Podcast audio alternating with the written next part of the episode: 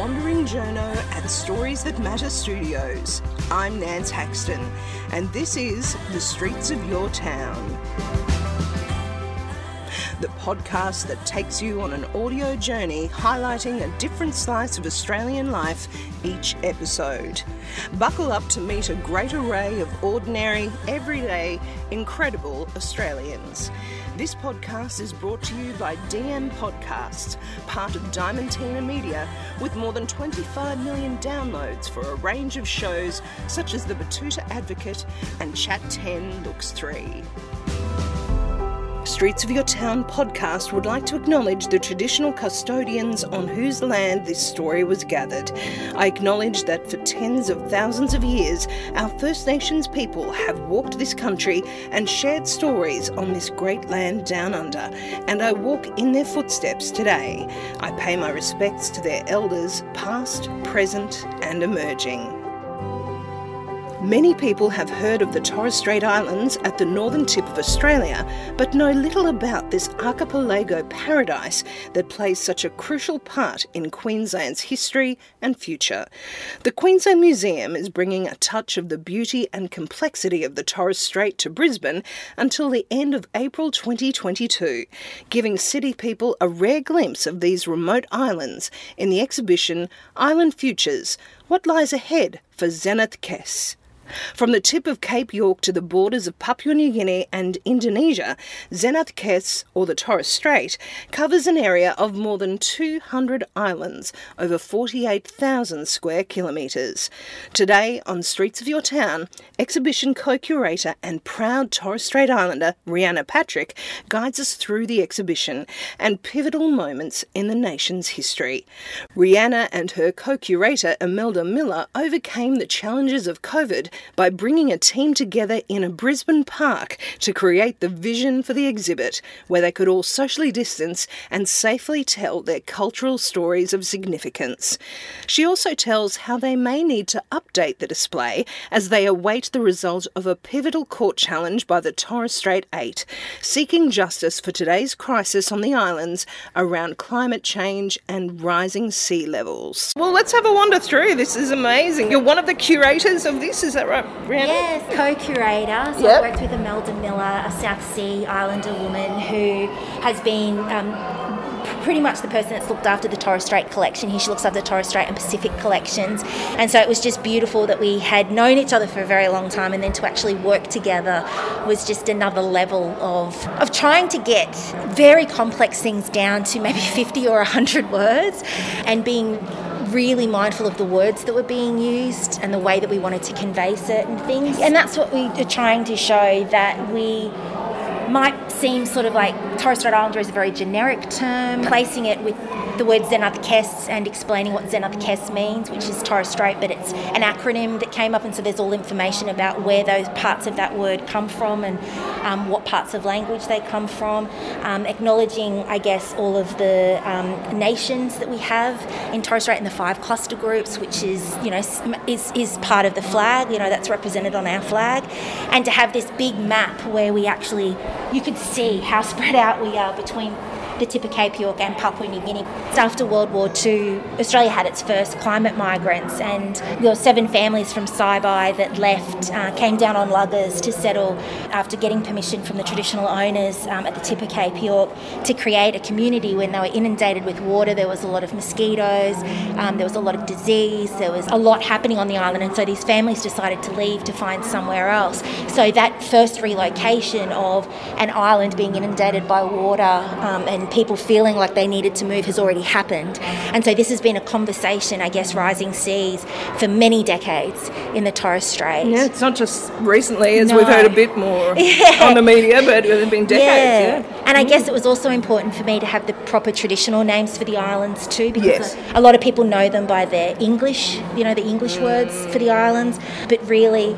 Uh, it was nice to bring in what their traditional names are and the way that people call them and, and how they're known, and, and then just having the English underneath for people to understand where we're talking about. Can you tell us some of these beautiful names so that we can hear them? It's so lovely hearing them spoken, isn't it? Yes, you've got Poruma, which is Coconut Island, Warraber, which is Sue Island, Masig, which is York Island, Ugar, which is Stephen Island, Erub, which is Darnley Island. It's a long way away. Erub looks like it's a long way away. when you look at Erub, Erub and Mer, um, that's pretty much where the Great Barrier Reef starts. Oh, right. So it's right at the top there. And then Ugar is kind of out by itself, and it's probably one of the smaller islands. There's probably about 30 people or so. It's kind of one family that lives there.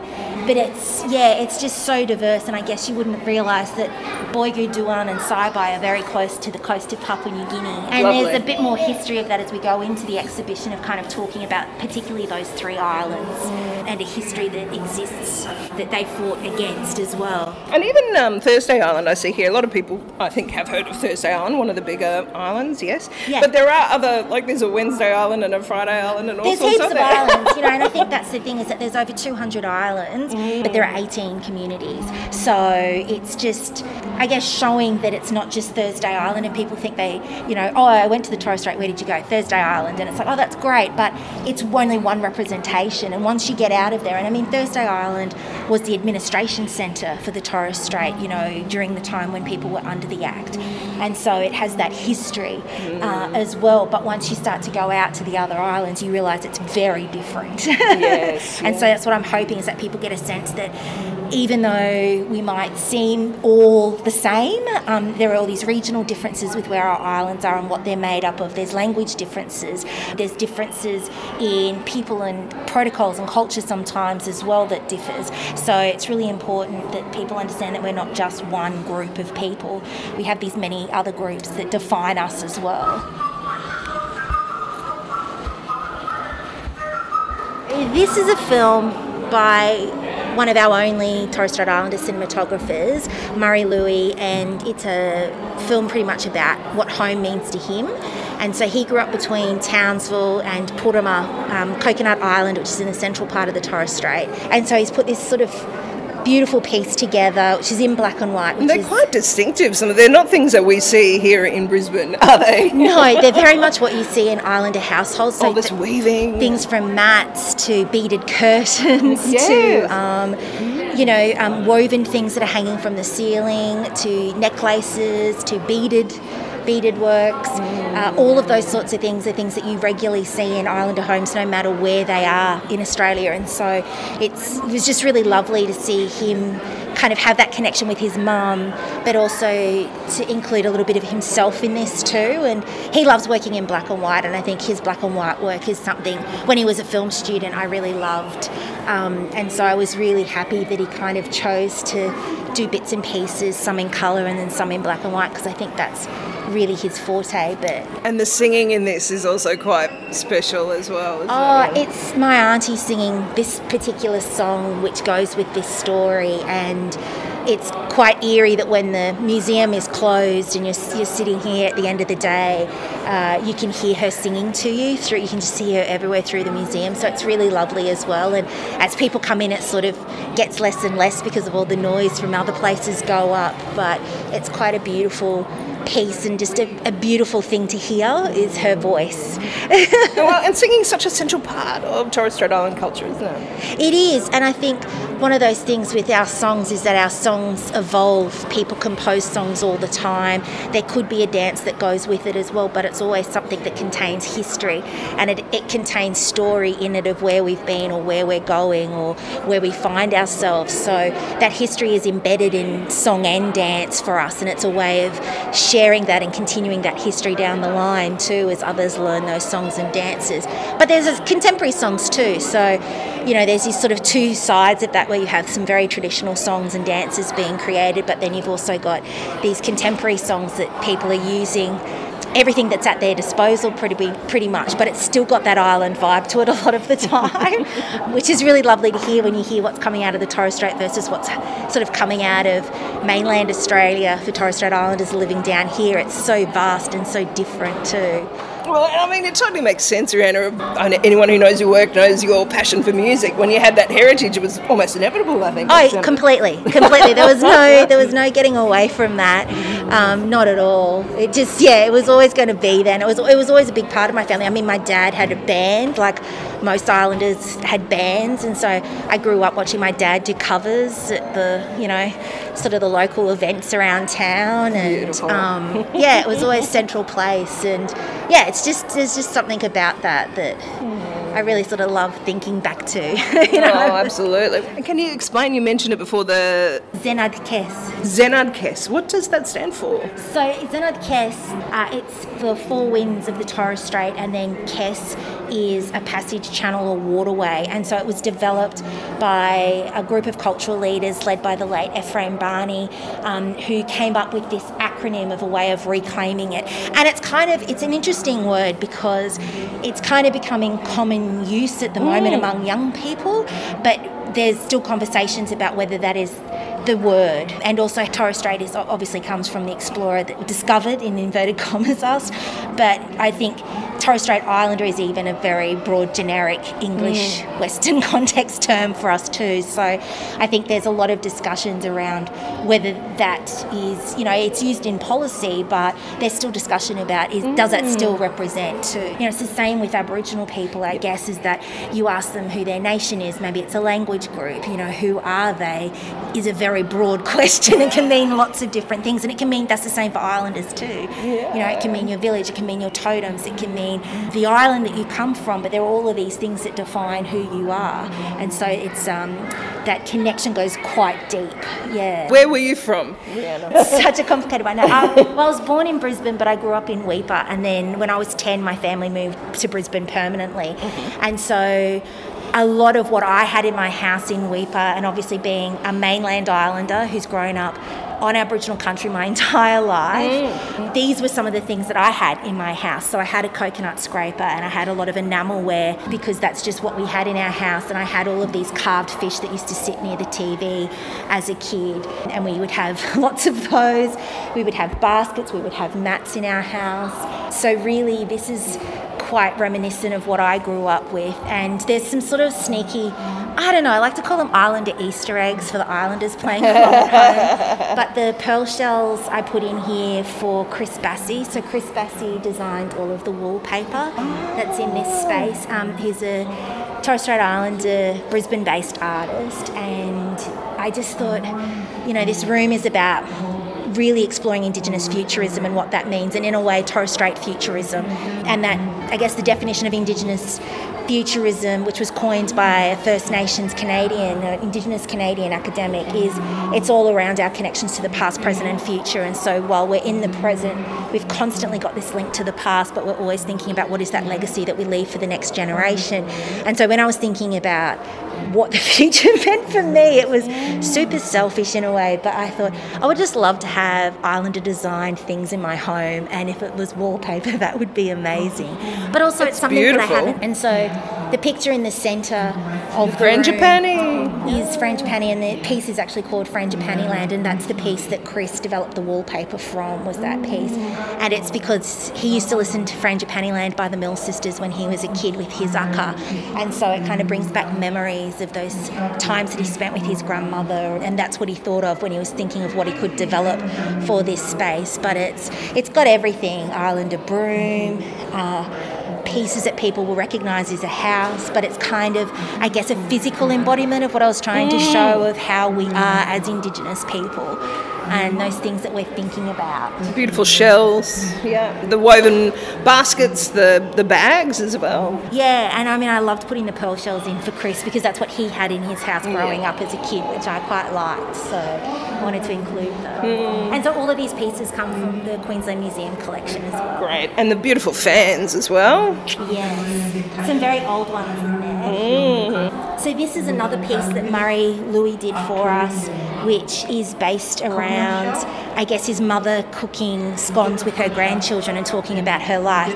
And he really liked the idea and got quite excited, excited about the meta aspects of it, which was Oh. Islander watching Islanders, because we don't often get to see ourselves represented on television. It's true. There's very few dramas um, about us involving us. We don't have any feature films apart from Mabo. We're still really underrepresented when it comes to, I guess, just media in general. And so we kind of liked that Islanders would sit here oh. watching Islanders on a television in a lounge room. So. And so this is kind of just pictures from the collection to in the museum collection. So the collection in the museum is made up of artifacts and objects, and then there's a photographic collection as well. And so it was really lovely to kind of go through the photographic collection, and kind of pick some pieces, because you would have photos of your family in the room. But some of these we don't have information about either, so we kind of used it as a um, as a way of that if anyone recognises anyone in these photos to come forward and let us know. But I just thought it's a really interesting time in mm. Islander life. This where- wedding photo, it's just beautiful. and you can see, you know, the traditional houses and the mm-hmm. ways that they were built, the mm, mothers group and their embroidery to cooking, you know, what it was like to grow up on a very isolated island, what our grandmothers and grandfathers, uncles and uthers, uh, what they went through, which I don't think, you know, if you're a young person living on the mainland, it's a very different time. But as you can see, enamel bowls represented in the photo too, where they're waiting for food to come up. So, Isn't it amazing those things that are so consistent? and so this is kind of the corridor of ancestors. And one of the things I wanted to do was acknowledge our forefathers that came before. And so I guess it's kind of in this corner because as you make your way down the exhibition, you have your ancestors behind you coming with you and your old people coming with you. So for me, it was about acknowledging that I wouldn't be here without those people that came before. But it also is showing you the five cluster groups that exist in the Torres Strait too, Okay. and which islands belong to those groups. So you kind of have an understanding of also how we describe ourselves um, and the ways that we identify too. But again, all of these photos came from the photographic collection, and I just love that there were carved fish. As we come out of the ancestors corner, we're kind of coming into old ways, and so I guess for me it was important to show that although we did this then, and I think that photo's from the 1930s. We've got the fish from the collection in there, but it's still something that is quite tangible to us and still happening. So then you come into old ways, which very much speaks to who we are, the things that guide us, the things that have been the foundation for who we are, that we still are connected to, that make us who we are. Oh, and the beautiful headdresses. This is quite important, isn't it? And I think perhaps is maybe one of the things that when people think of Torres Strait Islands, they, they might recognise that. Oh, completely. And I think that mm. Dhari is one that it's on the flag. It is a symbol across the straits, and the Dhari design differs from island group to island group, cluster to cluster. It's also, I guess, for me and my understanding of it, it's a sacred object. Women don't wear it. Women don't really have a lot to do with it. It's very much a men's thing. And so I guess for me, it's kind of put this one in here because it is still quite traditionally made, the one that we have in our collection, but to then show the evolution of it as we go through into the other sections that this is what it's traditionally, and then as you move through, you see different versions of it coming where the stories are getting more contemporary and they're representing different things and they start to become dance machines. And so it's kind of, this is kind of where it starts. Um, and I guess it's important too, I mean, the drum is quite old and the differences in the drums too. A lot of the drums used to look like this, where they had a carved head on one side, and then you kind of get that egg timer looking drum, which comes in a little bit later, depending on where you are too, because they were traded from Papua New Guinea. So yeah, my dad always talks about these drums looking the way that they did here, because that's how he remembers those drums to be. There's a group of pieces here that came from the Haddon collection. Um, so AC Haddon came to the Torres Strait on three different expeditions. It's the reason why we um, have a lot of our artefacts collected that are in the Cambridge Museum um, because that's where they ended up. But it's also the reason we have some. We, the earliest um, Indigenous people on film is Torres Strait Islanders dancing, which were taken by Haddon, who is considered the modern father of anthropology and some of the techniques that he developed while he was in the Torres Strait, uh, the way that anthropologists record. So he took a wax cylinder recorder with him, he took glass photo plates with him, he recorded everything and then put them into, I think there's six volumes of work that he put together that he spent his life sorting through. And so when the Queensland Museum first opened, they were gifted some of the collection back as a way of starting their collection here. So we have some pieces um, that are quite old from the Haddon collection. And I guess when you say old, you, it's a very Western concept of This old. is true. Western old. But you know, like this mat here, which is, you know, it's got some sort of pigment colour on it too, it's over 100 years old. So there's some really old pieces in this section. And then as you sort of come around, you start to see the evolution, I guess, of the mats of different colours coming in, the purples, different fibres, um, but also showing the evolution, I guess, of map making in a way too, but it's still happening.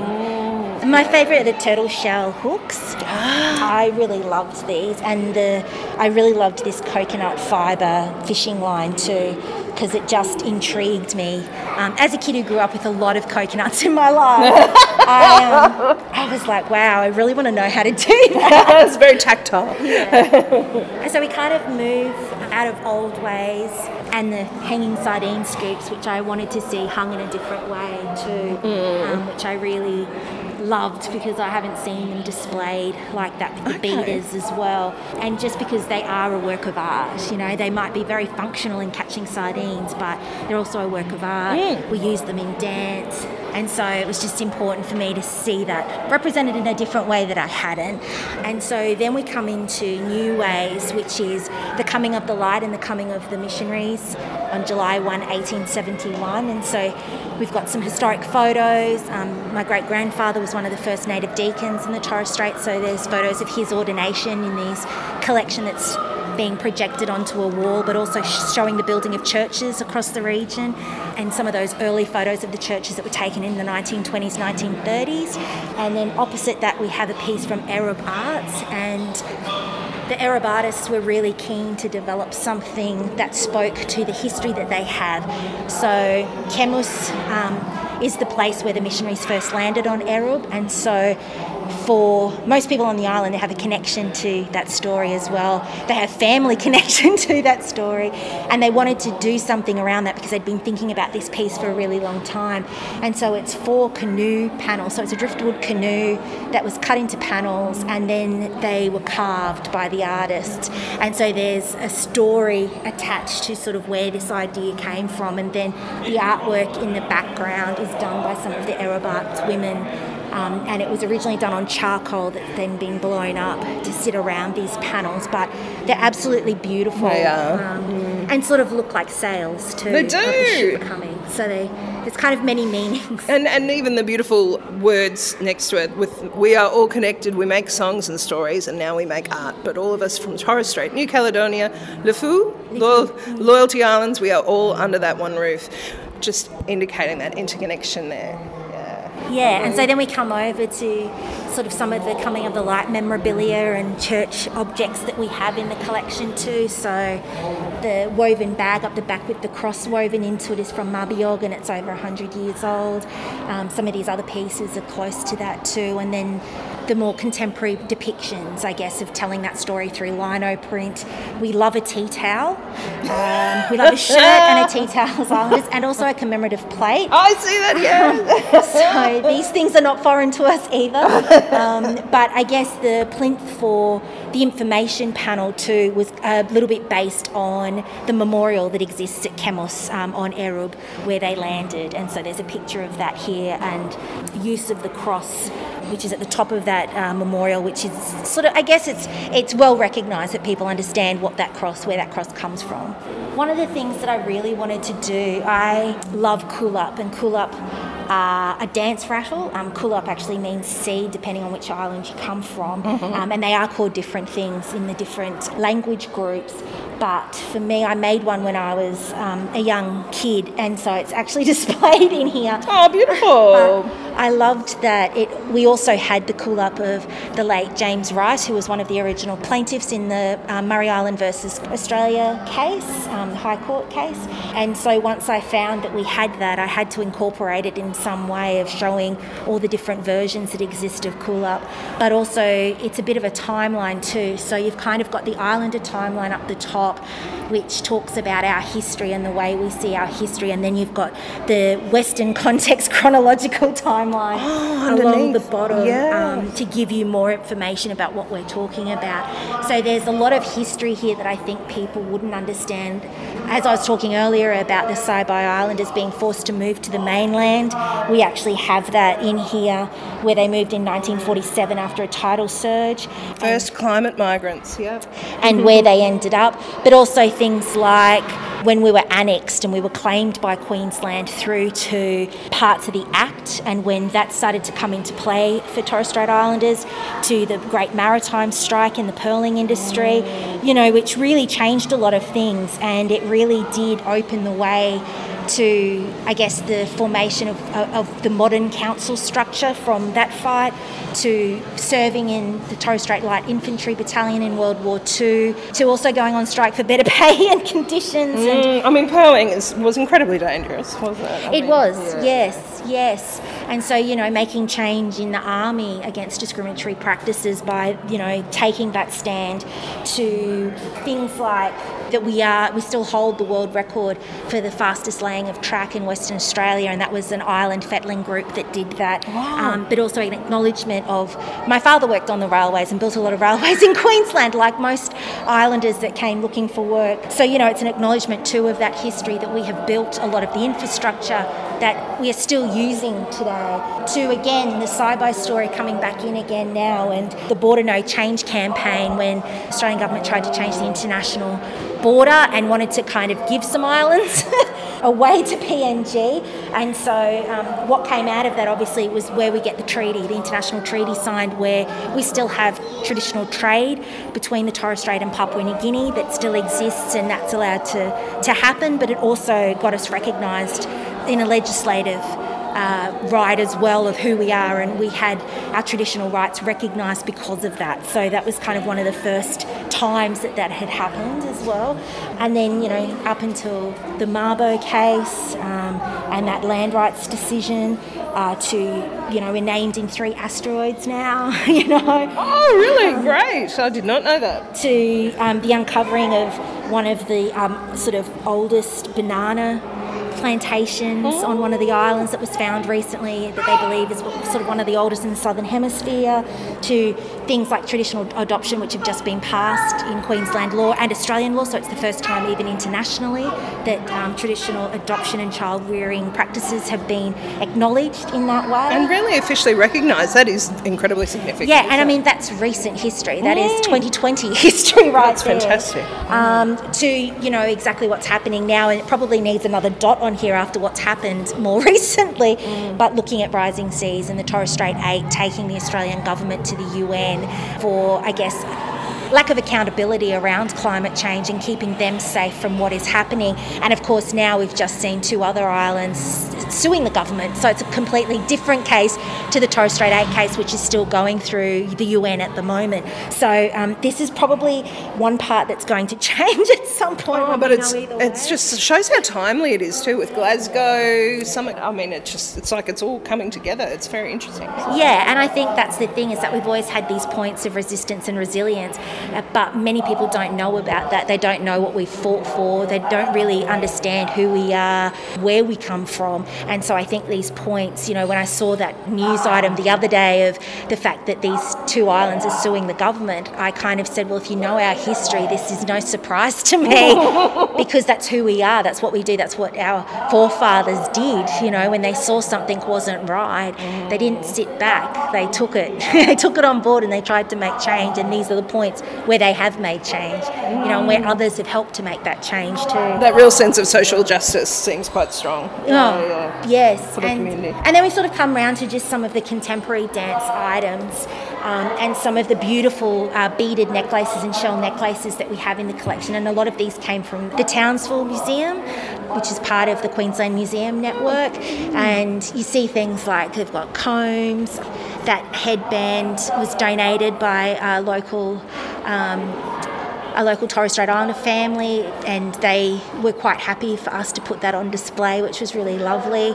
And we've got a piece, obviously, which is on loan actually from the Queensland Art Gallery, which is from Uncle Ken Thaiday, and it's this beautiful piece that's made out of black bamboo, which is found quite it's quite common on Mer, and so it's this beautiful piece of the hammerhead shark, and again a, a bit of a, a dance machine because he's well known for making dance machines and headdresses that have moving parts. Oh, beautiful! Um, and his work is obviously found all the way around the world as well. Um, but it was lovely that we could get that piece from the, um, the Queensland Art Gallery. And then this is kind of where we come into the work of Margaret Harvey and her other half Des, who put this beautiful piece together, and Margaret worked with some of her old people, um, having a, that Saibai bloodline, and really wanted to talk about uh, that movement of people away from Saibai, um, rising seas, what is coming. And I think what I love about this is you get to hear language in this space too, which I also love with Murray's pieces as well. I think hearing some of that language and hearing some of those songs is really important. And so it's great to see Uncle Jeffrey Wire, Anna Bawaya here talking and you know he's one of the cultural knowledge holders of this story that um, Margaret really wanted to tell, Margaret and Des really wanted to tell, and so it's just yeah, it's a beautiful piece, and I'm so lucky that we got it because Margaret's in Melbourne, and that also made it kind of um, oh this year, yes, a I little mean... bit difficult, but she managed to get up here to see the space before it was built, um, and they managed to actually get here for the opening, which was fantastic because not long after the opening, then Queensland went into another lockdown. So oh, just one of the uh, many COVID. Uh, uh, hurdles that you overcame right from the outset, really, Rhianna, wasn't it? Yeah, and you know, creating this exhibition in a park at West End because it's the only place you could meet it was, during COVID. It was, and it wasn't until sort of five months later that we got to come in and see the collection and be in the building. And so I think if we hadn't have done a lot of that work, both Imelda and I have agreed that we're not sure where we would have been by June this year when we had to open. And so I think it really fit for thinking about the exhibition because we were outside, we were near water, mm. kind of just had things that came to us um, that we knew that we had to do in certain ways, and so I think it was it was how it was meant to be too. Um, and I think it would have been a very different exhibition had we been in a building for that entire time trying to develop it. And then as you come through Margaret's piece, we have the Torres Strait Eight and a bit about their story about their landmark human rights complaint that they've put in. Oh, about and the so, rising seas again, yes? Yes, and you can see their faces and know who they are. We've got a ghost net shark which was created by Erub Arts, and you know, ghost nets are a massive problem in the top end of Australia. Um, they're becoming more so of a problem. There's apparently been more that have been found in oceans. They've kind of increased during the pandemic. But what people might not realise is that there are, you know, six of the seven marine turtle species you know, feed and nest in the Torres Strait or in the top end or in Australian waters. And so it's a really important to understand what ghost nets mean in that context for the environment. And so there's a little sort of bit of a nod to that too. But then we kind of have this water bender, which is a piece created by uh, Dylan Mooney and he's an Aboriginal Torres Strait Islander and South Sea um, Island man, and um, based in Brisbane. And he did this piece in conjunction with the Torres Strait Eight and the Our Islands, Our Home campaign. But I just loved that it was this idea that we could change what is about to happen. Um, but I've always loved that. And then I worked with some of the uh, Torres Strait Islander boarders at St Margaret's Anglican Girls College uh, to come up with some words of just who they are and what their hopes for their own future were. And so there's their handwriting and their words on this wall too, and they got to come in and see their work um, because it was it, we opened just as school holidays was starting, and so when they came back to school from going back home, they got to see their work, um, and so that was really lovely. But there's also words from some of um, the old people who helped me um, from a cultural advice perspective with some of the items in here when I needed to have more understanding or understand what I could and couldn't do. Um, so I asked them to put their words on this wall as well as a way of kind of having a bit of an intergenerational conversation too of, of what their hopes were for the next generation of young people. Oh, Rhianna, thank you so much for joining us on Streets of Your Town. For our listeners around the world, just to explain the significance of this culture that has this ongoing history in Australia that's been unrecognised for so long, and hopefully this really will go some way to helping people understand this amazing culture on our doorstep. Yeah, I hope it gives people a bit more of a glimpse into who we are, what we've done, and just what our connections are and how we connect with home and what we call home. But I guess what our, our concerns are for the future too, and those things that are really going to have an impact on who we are and that connection to country, that connection to Ireland. Because I guess it's that whole question I mean, how do you have a connection to an island that could be underwater or not even exist soon? And I think that's something that we very much know could be the future. So I think it's it's nice to just kind of see where we've been, but to always remember that we are still connected to those old ways and how we take that on board and you know what is the legacy that we leave for those coming behind us and how do we support that next generation and taking your story to, to tell it. I mean, yes, anthropologists have been, but actually to put it in your own words and to curate it your own way, that must be incredibly significant. Yeah, and look, I, you know, I make it very clear that I'm coming at this as a mainland Torres Strait Islander. It's mm-hmm. my perspective. I don't know everything. That's why I've called on some of the old people that I have access to mm. down here to help me with some of that. My dad was heavily involved as well in giving me guidance. Um, you know, as a woman, this isn't not sort of the, the work that I culturally do um, and sh- or should be doing too. So I was really aware of that and doing it properly and trying to be as respectful, acknowledging protocols, working with protocols where I could, and hoping that I've got that right. And it's I don't know, because sometimes it's really hard, I think, sometimes to explain who you are in your own words. Well, congratulations. It's a fantastic exhibit, and I can only encourage people to come and see it before April 2022.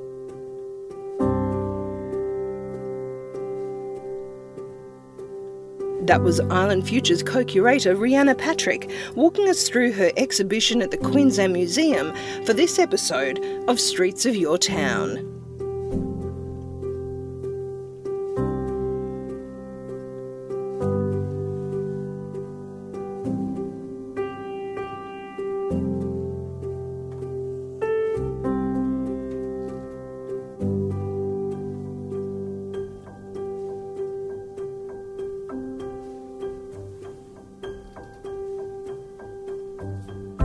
Streets of Your Town is produced by Nance Haxton, aka The Wandering Journo, with production assistance from Michael Adams. That's it for this episode. I'm Nance Haxton. If you'd like to meet more everyday, incredible Australians, subscribe and listen to the back catalogue of Streets of Your Town, including Series 2, The Journo Project, on Apple Music, Spotify, or wherever you get your podcasts. If you like what you hear, please review and rate Streets of Your Town on your podcast provider, share the show with your mates, or join my Wandering Journo tribe of supporters at the Streets of Your Town website website soyt.substack.com.